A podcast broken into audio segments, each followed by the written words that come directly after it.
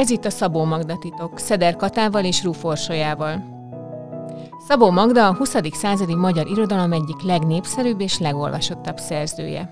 Könyveiből számos adaptáció készült, elég csak a Zsurzséva rendezte Abigére gondolni, vagy az Ajtó című regényre, amelyből Szabó István rendezett filmet. De mitől olyan népszerű még mindig Szabó Magda? Mi az oka, hogy újabb és újabb generációk fedezik fel maguknak, nem csak itthon, hanem külföldön is?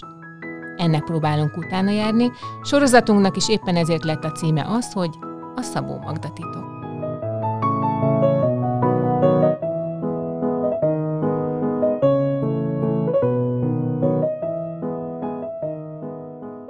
Sok szeretettel üdvözlünk mindenkit, ez a Könyves Magazin új podcast sorozata Szeder Katával és Rúforsolyával. Jane Austenről szóló sorozatunk után ezúttal egy magyar íróról fogunk beszélni, aki, ahogy a főcímben is elhangzott, a 20. századi magyar irodalom egyik legnépszerűbb és legolvasottabb szerzője. 105 éve született és 15 éve halt meg. Ezért ezek az évfordulók is jó alkalmat kínáltak arra, hogy újra elővegyük a könyveit. De letettük-e őket valaha? Úgy tűnik a mai napig töretlen az érdeklődés Szabó Magda művei iránt, mi pedig arra voltunk kíváncsiak, mitől működnek még ma is ezek a könyvek. Mi az a titok, amivel megragadja olvasóit. A titok megfejtéséhez négy könyvön, négy olvasmányon keresztül vezet most az út. Ezek a könyvek az Abigail, a régi módi történet, az őz és az ajtó. A mai első beszélgetésünk témája tehát az Abigail lesz, ami sokaknak az első találkozása a Szabó Magda írói életművével. Ha lehet így mondani, egyfajta belépő is Szabó Magda írói univerzumába. Kata, te hogy voltál ezzel? Szerintem nekem is ez volt az első Szabó Magda élményem. Nem olvasmányélmény volt, hanem sorozat miatt találkoztam vele.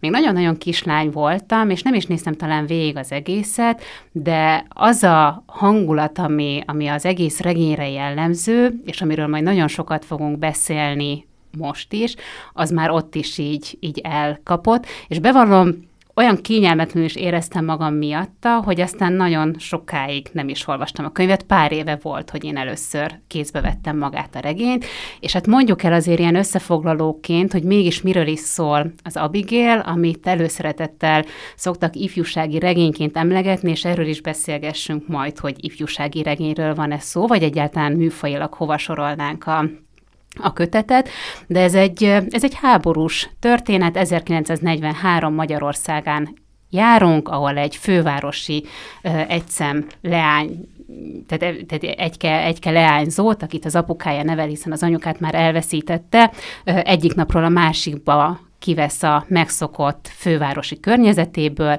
és mindenféle magyarázat nélkül az ország túlvégére egy nagyon zárt, nagyon szigorú intézménybe adja be, ott lakásra, azzal, hogy igazából érintkezni se nagyon fog tudni vele, max csak telefonhívásokra számíthat, és ne kérdezzen semmit, nem mondhat semmit, innentől kezdve próbáljon meg felnőttként viselkedni és vigyázni magára. Hát, és hát Gina bekerül ebbe a nagyon-nagyon zárt ö, közegbe, ö, ahol megpróbálja felvenni a lépést, de hát rögtön az első oktatási napon elbukik, és, és hát szembesül azzal, ami, ami, amiben aztán a középiskolások, vagy ez a tini korosztály nagyon-nagyon jó, hogy, hogy hogyan lehet egymást szekírozni, vagy, vagy levegőnek nézni, és közben pedig folyamatosan ugye próbál ebből a helyzetből kiszabadulni, illetve megérteni, hogy miért is került ő ide, és hát itt térünk el mondhatni az egész regénynek a, a kulcspontjához, hogy hol is tartunk a történelemben, mi is zajlik körülöttünk éppen, és hát a címadó, Abigail, az pedig nem más, mint, mint egy jótevője ennek az intézménynek, egy titokzatos szobor, aki mögött valaki ott van, és, és ha lányoknak bármi kérése, panasza van, meghallgatja, és, és próbál rajta segíteni, és hát ez történik végül Ginával is. Azt szeretném itt az elején rögtön elmondani, hogy ugye ez a regény 1970-ben jelent meg a Móránál, és ezt fontosnak tartom leszögezni, hogy egy ennyi idős regénynél szerintem már nincs értelme spoiler beszélni, tehát mi nyíltan fogunk beszélni, Igen. úgyhogy ha valaki esetleg nem olvasta, akkor azt javasoljuk, hogy esetleg olvassa el először, hogy maga az olvasmány élmény ne sérüljön, de mi itt most nem fogunk rébuszokban beszélni, nem ki fogjuk mondani a dolgokat. És ha már olyan sok mindent felvetettél itt a bevezetőben, szerintem menjünk végig rajta. Tehát ugye maga a helyszín, ahova a lány elkerül, az egy Árkod nevű település, de hát nem nehéz Debrecent felismerni benne, ami, ami Szabó Magda városa volt, és kiírtam azért magamnak pár dolgot, hogy, hogy hogyan is jellemzi Szabó Magda ö, Árkod települést a regényben, és ugye azt mondja, hogy ez egy zömök, fekete-fehér város, és ez a fekete azért nagyon-nagyon sokszor előjön magában a regényben, amikor a, az intézetről, a matuláról beszél, ami ugye egy erőd, tehát ez, ez többször előkerült, hogy ez egy erőd, ami nagyjából olyan, mint egy börtön, de közben menedék is. Tehát neked mi volt a benyomásod erről a helyszínválasztásról? Óriási nagy volt a kontraszt, és igazából az egész regényre nagyon jellemzők a kontrasztok, hogy elindulunk egy ilyen, és ezt valahol le is írja talán, hogy, hogy Pestnek ez a karcsúsága, meg, meg eleganciája és könnyedsége, az nagyon-nagyon éles ellentétbe állt mindazzal, amit, amit Árkodon ö, tapasztalt, ahol élére állítva tényleg fekete-fehérbe mindenféle díszítő motivum nélkül szembesült a, a, az új valóságával, és, és hát ez a helyszín, tehát, tehát annyira annyi sok szimbolikája van, és valószínűleg úgy tudatosan is éltő ezzel ennek a helyszínnek. Nekem az ugrott be, és, és akkor itt is van Ginától egy olyan mondat, vagy egy olyan gondolat, tehát, hogy, hogy, hogy el van itt veszve. Tehát olyan, mint egy labirintus, tele titokkal, az egymást össze-vissza keresztező folyosóknak a, a tényleg a, a káoszával, és hogy, hogy olyan ez, a, ez az erőd, ami hol börtönként jelentkezik meg, az, vagy mutatkozik meg, hol aztán pedig megint erődként, ami már eleve erősíti azt az érzést, ami nekem egy ilyen alapérzés volt azóta, hogy találkoztam ezzel a történettel, hogy így be vagy zárva, hogy el vagy folytva, hogy, hogy, hogy egyszerűen semmi nem szűrődik be a, a külvilág. Egy világ a világban, nem? Egy világ a világban, ami, ami, ami hermetikusan lezár, és, és nagyon-nagyon szigorú szabályrendszerek mentén követeli meg azt, hogy te éld itt a mindennapjaidat. Egyébként, ha már a kontrast, kontrasztoktól beszélünk, szerintem is ez a kettőség abszolút végigmegy a regényen, és ha már helyszín kontrasztról beszélünk, akkor ugye egyrészt ott van a Pest, ugye ez a, a nagyvilági élet, már amennyit egy 14-15 éves Lehet, lány. Lehet, lány. Tehát Így van. Leírja, hogy Magyarországot nem ismeri annyira, mint amennyire a nyugati nagyvárosokat, hiszen az édesapja aki egy vezetőbeosztású egy katonai tábornok, tízisű, igen. egy tábornok, ugye megtehette azt a francia nevelő nő kíséretében, hogy, hogy beutazzák Európát, és, és megmutassa a lányának a világot. Ez Magyarország, mint olyan, az, az kimaradt, tehát Igen. annyira ismert. Egyébként, ha ezt veszük alapul, hogy milyen életet élt Gina azelőtt, akkor mondjuk neki Hormici kellett volna, hogy legyen a regénybeli párja, akit viszont sokáig el sem bír viselni, hiszen Hormici otthona is szintén ez a másik, ami, ami nagy ellentétben áll a, a matulának ezzel a ridegségével, ezzel a nagyon szigorú szabályrendszerrel, ezzel az egész belső szabályrendszerrel, ami, ami hát szinte magában hordozza, hogy,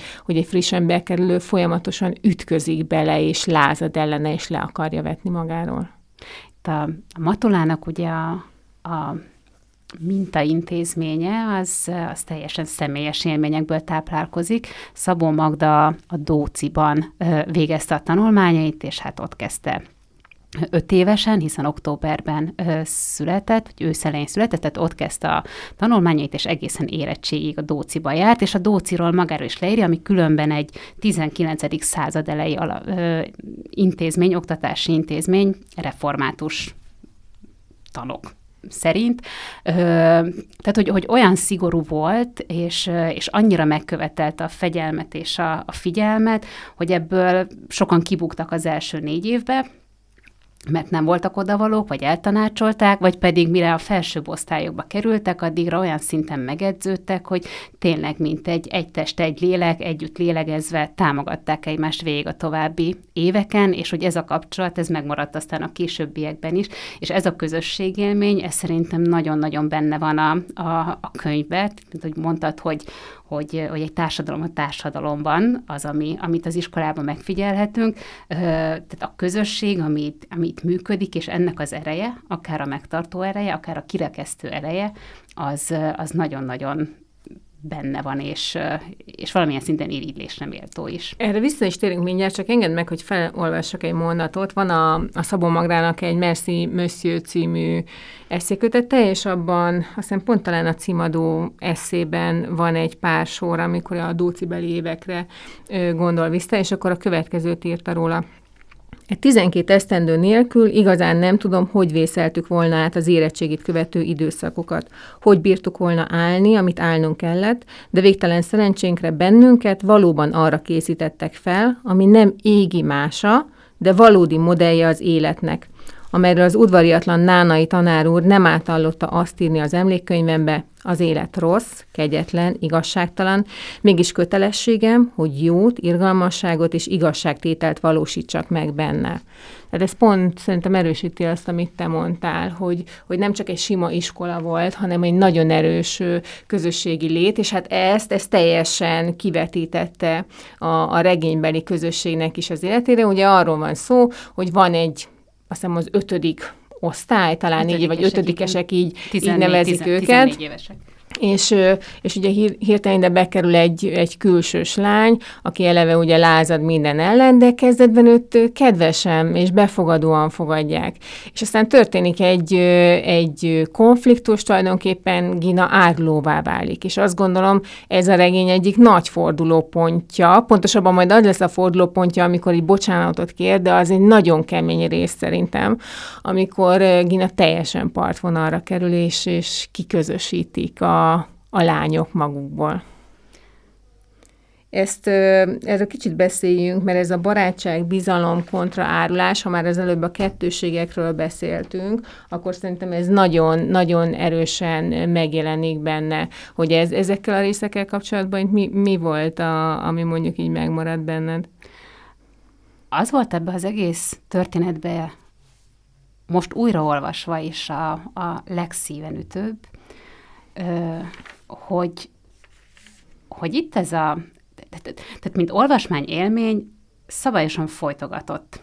Tehát olyan nyomasztó volt, és annyira ilyen, ilyen, ilyen tehetetlennek éreztem magam olvasóként is ebben a történetben, Úgyhogy én tudom, hogy mi a, mik a mozgatórugók, és azt is tudom, hogy mi lesz a vége, tehát kicsit sajnálom, hogy nem volt meg ez a, ez a, ez a szűzélmény, hogy úgy, találkozok uh-huh. a mhm. könyvvel, és nekem is együtt kell nyomoznom Ginával, hogy, hogy mégis mi történhetett, és ki is Abigail valójában.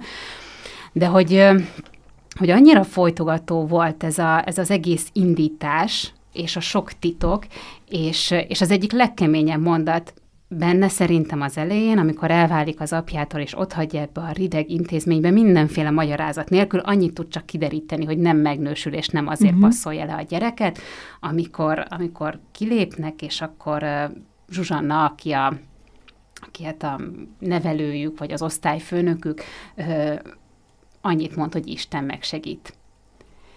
És ez...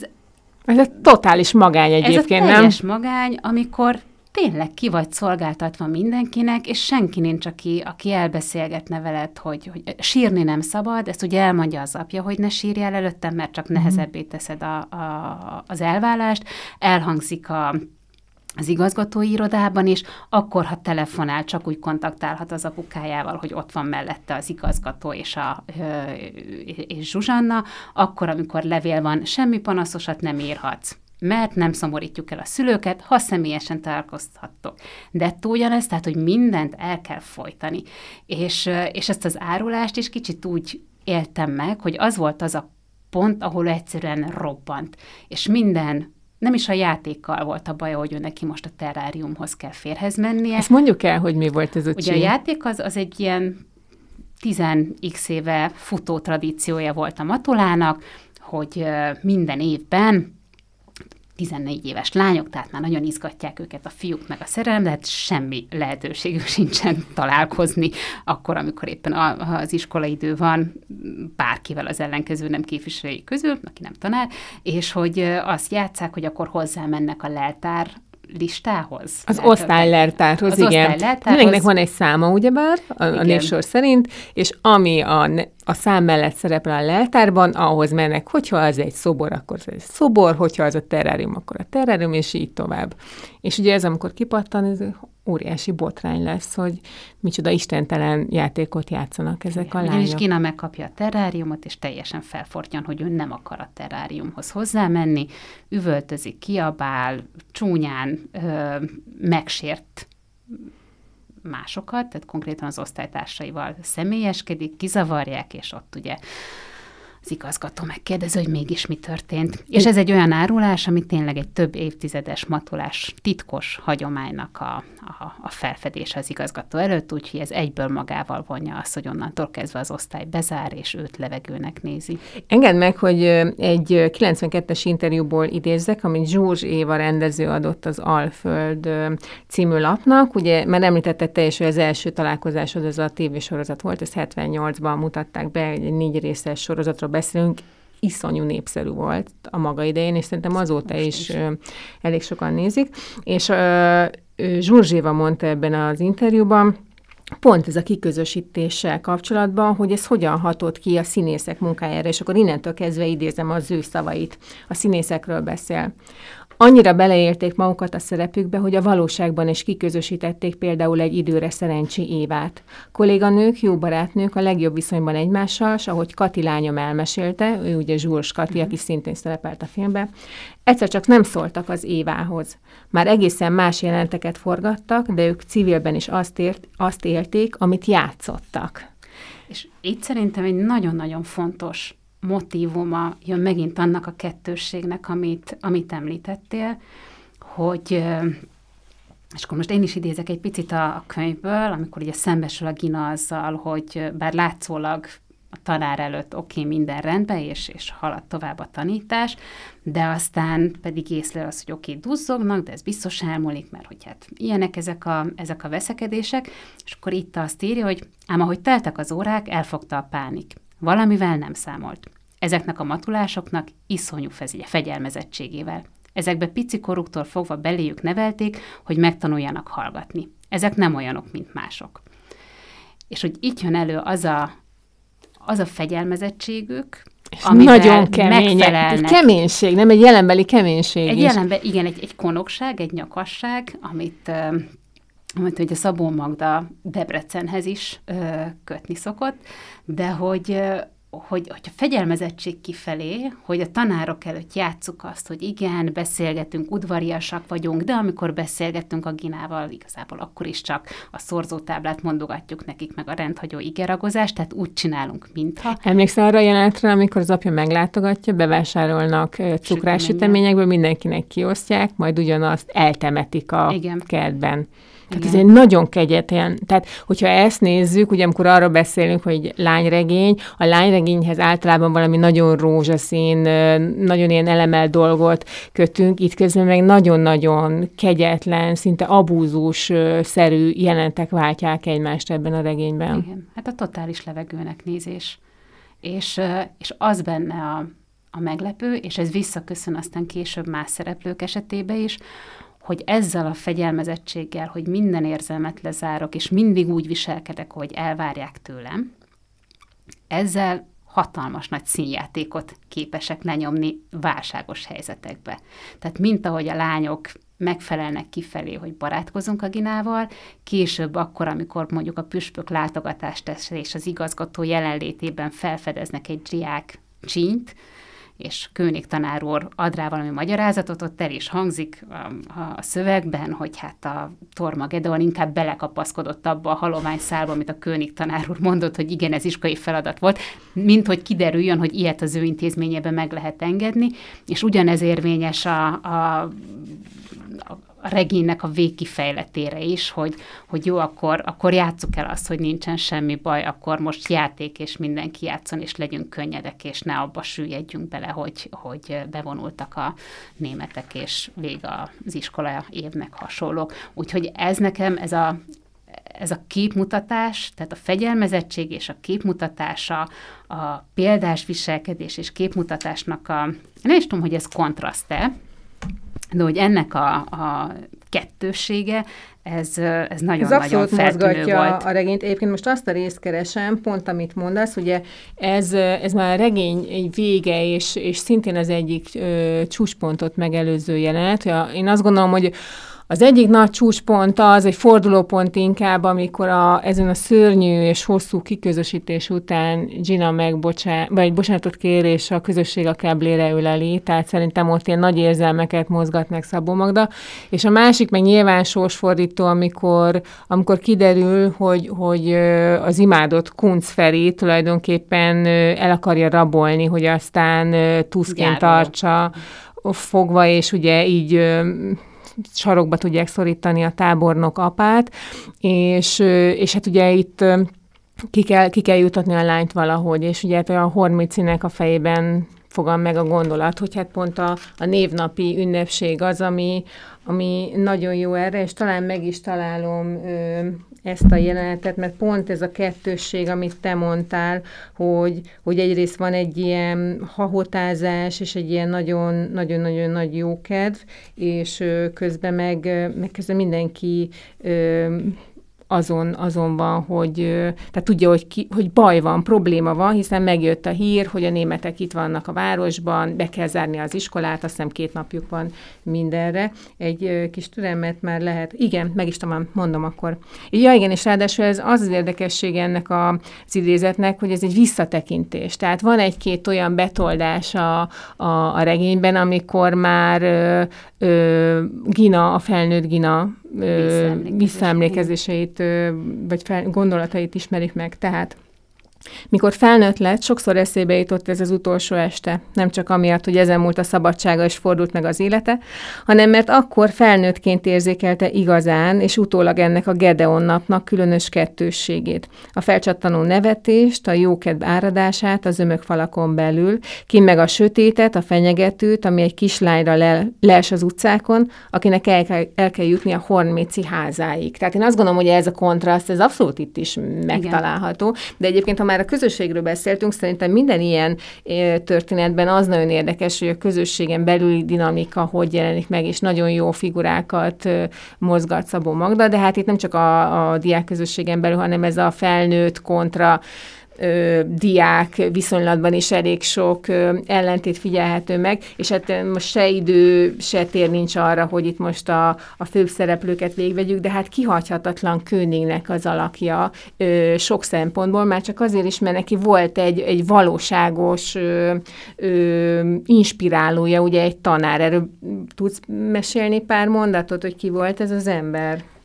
Szabó Magda akkor, amikor a Dóciról mesél, a Dóciról ír, akkor ott a tanítóknak a legendás szigorát is kiszokta hangsúlyozni, és van is egy olyan ö, írása, ami az Abigailnek a, a történetét, vagy a keletkezés történetét meséli el, és ott írja a Dóciban, hogy hát ott az, hogy dicsérjenek, tehát alap volt, hogy te jól teljesítesz.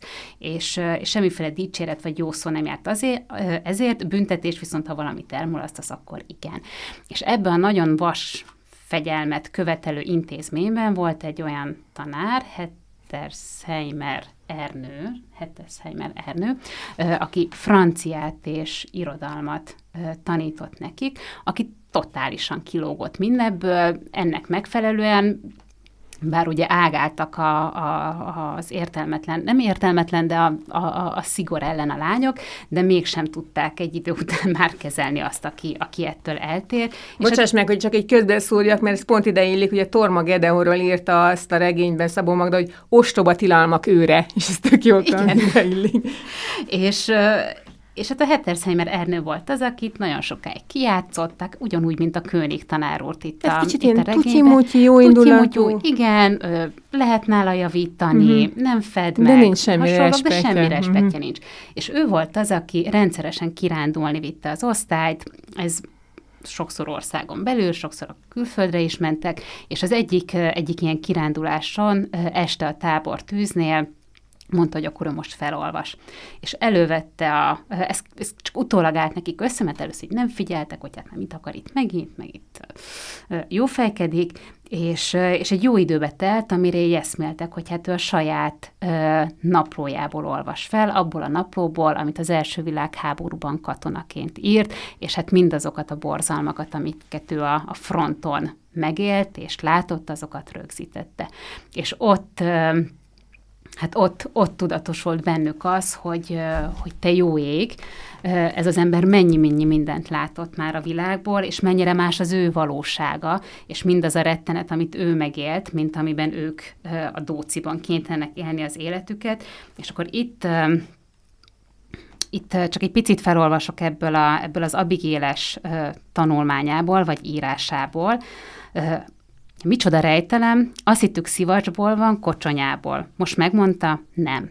Vasból van, acélból, tudja, látja, mit csinálunk vele az órán, de valami más tud a világról, mint a többi, és tiltakozik az ellen, hogy ilyen írtózatos présben éljük ezeket az éveket, amikor nem indokolja semmi, mikor az élet hozhat olyan fordulót, amelyben pont, pont, pont. Nem is folytatja tovább ezt a gondolatot közvetlenül, és akkor itt születik meg a, a, az a gondolat a fejében, hogy hát itt ez az ember, akiről tényleg semmi férfiasat nem feltételeztek, mert gyengekező és, és figyelmetlen pipogya, és és hogyha ha van egy francia órai és egy titkos magánarca, ez mindenre képes lehet. Jó volna kémnek vagy hősnek, akárminek. Olyan jó állarc, mint a gyávaság, mely egészen mást akar, nincs semmi a kelléktárban. Ő lett König tanár úr. És igazából ezt, ezt a ezt az alkatot, ezt a, ezt a személyiséget veszi magára König tanár úr is, aki hát engem nagyon-nagyon izgatott, és megkérdeztem a Ginánál egy picit most fiatalabb lányomat, amikor ő olvasta az Abigélt, hogy neki mikor esett le, hogy itt igazából König tanár úr az, aki a szálakat mozgatja, és aztán erről csináltam egy kisebb közvélemény kutatást is, és, és hát a válaszok zöme az az volt, nagyjából egy ilyen ilyen 20-30 ember esetében, ilyen 70 a a történet legvégén áll össze, miközben erre már figyeltem olvasás közben, hogy rengeteg utalás van rá. Tehát amikor a König tanár úr meg van fázva és lebetegszik, akkor azért betegszik, mert a nagyon nagy szélben cserélte a, a templomba a zsoltárszámokat, vagy hogy, hogy, hogy mindig ott van valahol, és mindig ott a folyosón, és, és mindig feltűnik. Tehát erre azért rengeteg utalójel lehet, de valószínűleg az elején annyira sodor minket a történet, hogy nem vesszük észre az apró jelzéseket. Egyébként a Merci Monsieur című kötetben is írja Szabó Magda, hogy pont ennek a táb- tábortüzes, vagy ilyen kirándulós élménynek a hatására fogant meg a fejében az az ötlet, vagy az a gondolat, amiből aztán 30, ehhez képest 30 akárhány évvel később az Abigail megfogant, illetve létrejött, és, és milyen érdekes, nem, hogy maga, maga a Hettersheimer Ernő alakja, amiből lett a König, amiből az Abigail, és hát tudjuk, hogy ugye itt van egy azonosság König és Abigail között, tehát ezt nem annyira szépen fel van fűzve ez a történet, hogy ez így, az, hogy ez egy ennyire népszerű regény, még most is biztos vagyok benne, hogy ennek azért van szerepe ebben, hogy ezt egy ilyen jól végigvitte, mert most akár sok, majd erről szerintem fogunk még beszélni, hogy mi ez a regény, hova tudjuk elhelyezni, de hogyha ha egy kategória van, akkor ez azért valahol a konspiráció regénye is, mert hiába lányregény, de azért ezek a háborús valóságok azért nagyon-nagyon erősen beszüremkednek, és ha már kicsit beszéltünk erről a kettőségről, szerintem ez a legérdekesebb, és valójában ez adja meg a regénynek az egész dinamikáját, hogy ezekkel a, az ellentét párokkal dolgozik Szabó Magda. Tehát, hogyha azt vesszük, hogy itt már ugye szó volt arról, hogy, hogy a hős és a, a, a visszafogott vagy gyengekezű tanár, vagy akár a női szereplőkben nagyon-nagyon erős, ugye a Hormici, aki egy ilyen volt tanítvány, de egy ilyen, egy ilyen jó értelemben vett nagyvilági nő, aki egy kis Olyannyira fényt és szórakozást visz a diákok életébe. Hogy a Gedeon akkor, amikor a Gedeon napi ünnepség van, ott tényleg ott felismerő, hogy úristen, hát a hormicit is mi neveltük, és micsoda rendbontásra képes, és senki nem bír neki ellenállni.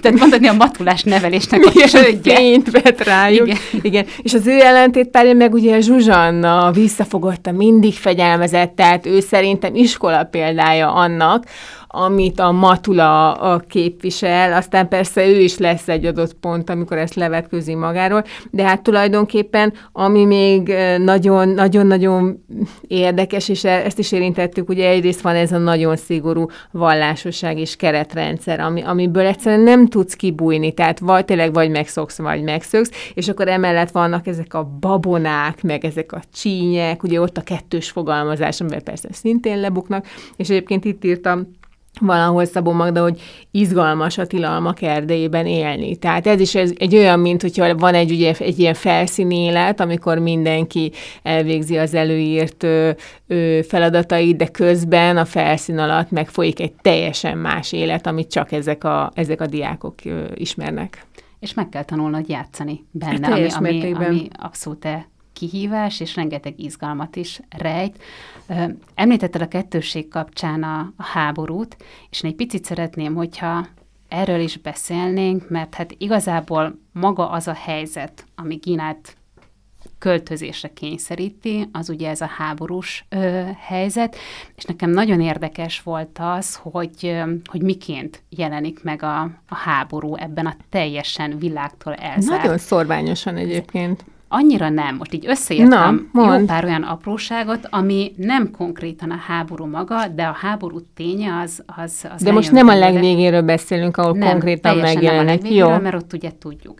De az egyik első, amikor, amikor szóba kerül, az az, az amikor elkezdődik az iskola, a legelső nap, még a nagy-nagy konfliktus előtt elmennek templomba, és az Isten tiszteleten a tisztelendő úr ugye a háborúról beszél, hogy ezt majd megnyerjük, és micsoda dicsőséget hoz az országnak, és imádkozzunk a fronton harcoló fiainkért, és akkor ott a Ginába így felmerül, hogy hát az apja, aki, aki tábornok, soha nem szokott erről beszélni, bizonyára azért, mert annyira biztosra veszi a győzelmet. És ez már egy olyan volt, hogy, hogy igen, ugye ez a templomokban is egy rendszeresen visszatérő téma, aztán utána, ami, ami, ami még így szemet szúrt, hogy honvédelmi ismeretek, tehát hogy tanítanak ilyet, és nekem még az a kötetlen van meg, ez egy második kiadás, tehát a Mórának még a, a, az illusztrált kiadás, mert az első két kiadás az illusztrációval jelent meg, ez ugye 70-ben jelent meg, ez 73-as, itt a végén van egy szómagyarázat,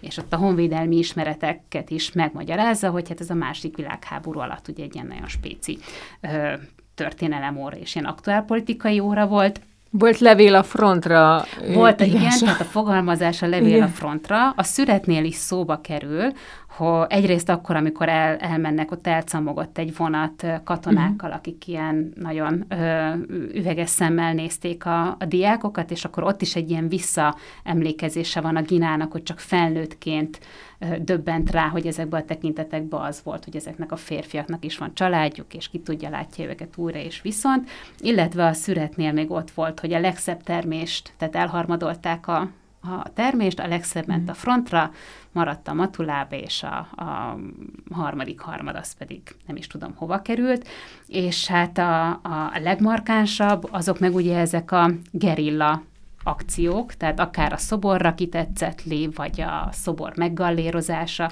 úgyhogy, úgyhogy ezek mind olyan apróságok, amik, amik folyam... Ja, és bocsánat, erre egy nagyon-nagyon szép idézetet találtam, és ez is az első, amit fölírtam magamnak, azok az elsötétítések, és ez ö, ott van a Ginának egy ilyen nagyon-nagyon szép gondolata, amikor, amikor éppen megint őt pécizik ki, és uh, ugye kimegy valaki a szobából, ki kell találni, hogy milyen személyiségként jön vissza, ez közvetlenül a kibékülés előtt, és ott áll az ablaknál, ami le van sötétítve, mert hogy hát a, a, támad, a légi támadások miatt ö, ugye le kellett kapcsolni ö, éjszaka a világítást, és elpróbáltak képzelni, milyen az, mikor minden ablakot ki lehet nyitni, és minden utcán árad a fény. Nincs háború és nincs halál, és nincsenek súlyos titkok, veszély és pusztulás. Egyébként szerintem, ahogy amiket elsoroltál, ez, ez mind tulajdonképpen úgy jelenik meg a regényben, hogy a lányoknak az életében szinte nem is kérdőjeleződik meg. Tehát szinte a, a napi valóságukká vált már, és szerintem, ami főleg a Ginánál, ami egy nagy rádöbbenést okoz, amikor kiderül, hogy ugye iratokat kell átadnia, Igen. a, azt hiszem Bánkinak hívják Igen.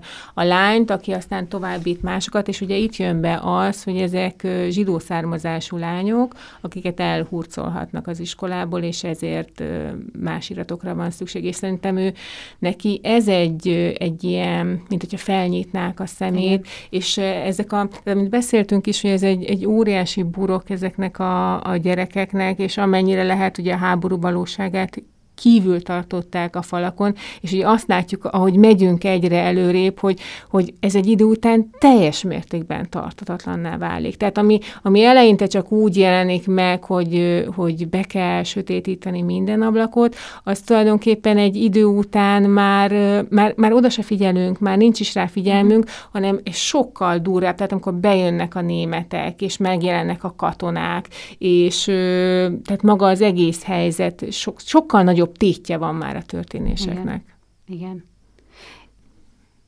Igen. Miközben meg, tehát, hogy naponta imádkozunk a katonáinkért, és gyártjuk nekik a kis emléktárgyakat, tehát, hogy tehát ijesztő volt ezzel szem, és kapják a propagandát. Tehát az, hogy le is írja, hogy a Kalmár tanár úr aki a, az osztályfőnök, és egy nagyon szép férfi, katonás arcéllel. És még bejön a kontraszt, ugye Kőnig és Kalmár, Igen, ugye? Sőt, a Kőniget úgy, Kőniget úgy ismeri fel, hogy a legjellegtelenebb kinézetű férfit kereste a tanári karba az első Isten tiszteleten, amikor ott volt az összes tanár, és hát rá is hibázott, hogy az Kőnig. Tehát, hogy a, a Kalmár az mindig ilyen nagy elánnal beszél a, a honvédő ifjakról, és, és egyszerűen az ember legszívesebben fölállna és, és követné vele tartana, tehát hogy, hogy ez benne van a, tehát az oktatásba, az intézmény rendjében, és akkor ehhez képest meg különben nagyon érdekes nekem Torma Gedeonnak a, a személye is, aki, aki az igazgató, az igazgató uh-huh. aki a nagy-nagy feketeség, és akkor utána néztem a Dóci iskola történetének, tehát az eredeti ö, iskola történetének, akkor ott kiderült, hogy az a nevét a 19. századi ö, egyik igazgatójáról kapta, aki a, aki a legtöbbet alakított ezen az intézményen, és őt Dóci Gedeonnak hívták, tehát a Gedeon név az Torma Gedeon személyénél ö, ismételten visszaköszönt, tehát a, a Gedeon karakter és nagyon-nagyon érdekes, és gondolkodtam azon, hogy ő vajon be volt avatva a titokba, vagy sem. Szerintem nem, de nagyon izgi az a jelenet, amikor nála ott van nála, és tárgyal vele a Kuncferi, hogy neki már pedig a gyereket ki kell adni, és hogy ő nem adja ki. Tehát Egyébként... ő azt az utasítást kapta, hogy nem, és semmilyen áron nem adja ki, és hogy ez a, ez a nyakasság, vagy ahogy utána megbünteti a Ginát, és azt mondja, hogy azért, mert a tiltott encsemben csemeket magánál tartotta, ezért nem mozdulhat ki, amíg fel nem oldja a tilalmat, tehát, hogy érzékeli, hogy itt, itt, itt valami nagyon fortyog egy körül, a, a, a lány körül, és, és itt észnél kell lenni. Egyébként szerintem az egy nagyon jó jelenet, hogyha ha magát a jellemet nézzük, pont ezt, hogy ugye ott van egy, hát kvázi egy ilyen fegyelmi tárgyalás, amikor kiderül, hogy, a, hogy, hogy Gina mindenféle ezüstfésűt és rúst és más ilyen istentelen dolgokat tartott magánál, és ugye pont számon kérik, amikor beállít ugye Kuncferi, hogy már pedig most ő utasítást kapott, el kell vinni a lányt, közben ugye kiküldik Ginát, és ugye itt, itt, tehát ez nem tartja vissza mondjuk az igazgatót attól, hogy utána igenis megbüntesse, tehát ő a saját szabályrendszer és a, kó, a kódexe alapján ugyanúgy eljár, de közben meg nagyon izgalmas ez a, ez a belső dinamika, ami, ami ezt a jelentet mozgatja, és ha már a König szóba került, akkor én is kiírtam, és szerintem lassan ezzel szépen lezárjuk a beszélgetést, viszont ez nem csak azért érdekes ez a e, jelenet, vagy ez a mondat, mert hogy maga König mondta, a tanítás közben, hanem az, hogy szerintem magán a, Műre és Szabó Magda munkásságáról is elárul valamit. Így szól az idézet, mindig a részletek a legizgalmasabbak, egy nagy irodalmi műben tanított a Kőnig magyar órán. Kérem, sose feledjék el figyelemmel kísérni a részleteket. Igen. És szerintem ez nagyon-nagyon jól ö, illik erre, erre a regényre. Viszont ö, ö, mondd, hogy nem akarom belét folytani a szót. Itt azt már itt a végéhez közeledünk a beszélgetésünkhöz, és szóba került az, hogy mennyi, mennyi ö, életrajzi ö, kapcsolódása van ennek a történetnek Szabó Magda ifjúságához. Ugye azt beszéltük, hogy a König az Hettesheimer tanár alakjának állít emléket, és akkor, amikor Szabó Magda elvégezte az egyetemet Debrecenbe, és hát gyakorlóiskola volt a Dóci, tehát visszament oda tanítani így is, illetve aztán később, miután elvégezte az egyetemet, megkapta a diplomát, tanárként is visszakerült a Dóciba, és és ott az egyik ilyen vallomásában írja, hogy hát ezt a fegyelmet ezt már úgy nehezen ö, tolerálta, és egyszerűen ö, nem, is, nem is tudta helyén kezelni, pláne úgy, hogy közben elkezdődött már a világháború, és egyik alkalom, amikor az igazgató behívta a szobájába, hogy hát tanárként túl rövid, ebbe a korba hát lábszár középig, de inkább mondjuk így bokáig értek a szoknyák, de hogy túl rövid a szoknyája, mondjuk pár centivel, akkor mondta, hogy ott volt egy ilyen felismerés, hogy úristen, zajlik kint a, a, a, a, katasztrófa, tragédiák nap mint nap, és most komolyan engem a szoknyám miatt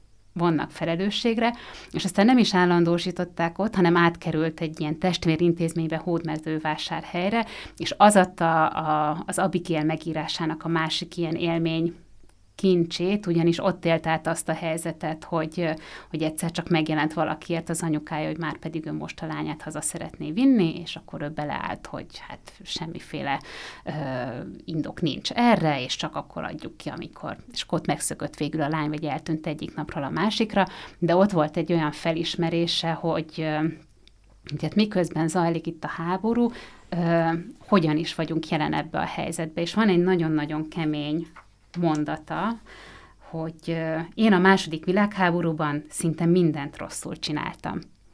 És ez nem azt jelenti, hogy bármiféle kárt okozott volna, hanem passzívan volt jelen. Tehát akkor, amikor ő szintén ilyen okiratokat intézett, akkor késve kapcsolt, és már nem ért oda időbe, akkor, amikor, amikor mondjuk egyszer csak találkozik egy nyilassal, vagy így szembesül azzal, hogy úristen, a velem szemben ülő kolléganő, aki páradozik, az, az nyílt a nyilas eszméket hirdet, tehát hogy ő ezekben nem állt bele, hanem, hanem passzívan oké, alkalmazkodok a helyzethez, és nem rontok rajta, és ehhez képest meg vannak olyanok, akik, akik, akik igenis mentenek és ügyködnek, és életük kockáztatásával szervezkednek. Akkor mondhatjuk azt, hogy ez a regény mondjuk egyfajta ilyen irodalmi kompenzációként is születhetett. Ő ezt, ő ezt nagyjából így is fogalmazta meg, és nagyon-nagyon szép ez a gondolat tőle. Igen, tehát, hogy ez egy, ez egy bocsánatkérés is valószínűleg egy emlékállítás, így írja, hogy mindent, amit beleírtam az Abigélbe, mindent beleírtam az Abigélbe, amit nekem kellett volna megtennem. Aki tanú voltam és kortárs, de nem lettem több egy bűntudatos szemlélőnél. Ha vádirat lett, magamat vádolom, és magamhoz hasonlókat. Ha elismerés, azoknak szól, akik kicserélték az okmányokat, megmentettek számtalan bánkit, számtalan vitaiginát, átprogramoztak énekmutató táblákat, átfestették a feliratokat, meggallérozták a szobrokat. És akkor itt esetleg tényleg visszatérhetünk ahhoz, hogy ez most akkor ifjúsági regénye, vagy sem. Hát ezzel megmondom őszintén, én nagyon-nagyon sokat gondolkodtam, mert közben azt látom, hogy sokszor esünk abba a csapdába, hogy ifjúsági kategóriába sorolunk olyan könyveket, amelyek nem feltétlenül oda tartoznak, csak azért, mert mondjuk gyerek vagy fiatal szereplői vannak, most a Legyek ura szerintem egy nagyon egy klasszikus példa erre, de valahogy aztán végül is én magamba arra jutottam, hogyha ezeknek a kategóriáknak egyáltalán van bármi értelmük, alapvetően szerintem nincs, de sok sokszor segíthetnek, akkor tulajdonképpen én nem vetem el különösebben az ifjúsági kategóriát, és így a megnyilatkozásaiból azt vettem észre, hogy Szabó Magda se vetett el. Sőt, Zsuzsiva azt is mondta, hogy annak idején ők kiírták a filmre, ő se tartotta ifjúsági ö, sorozatnak az Abigail feldolgozását, de mégis akkor ezt így fontosnak érezte. De egyébként én az ifjúságinál sokkal fontosabbnak érzem, hogy,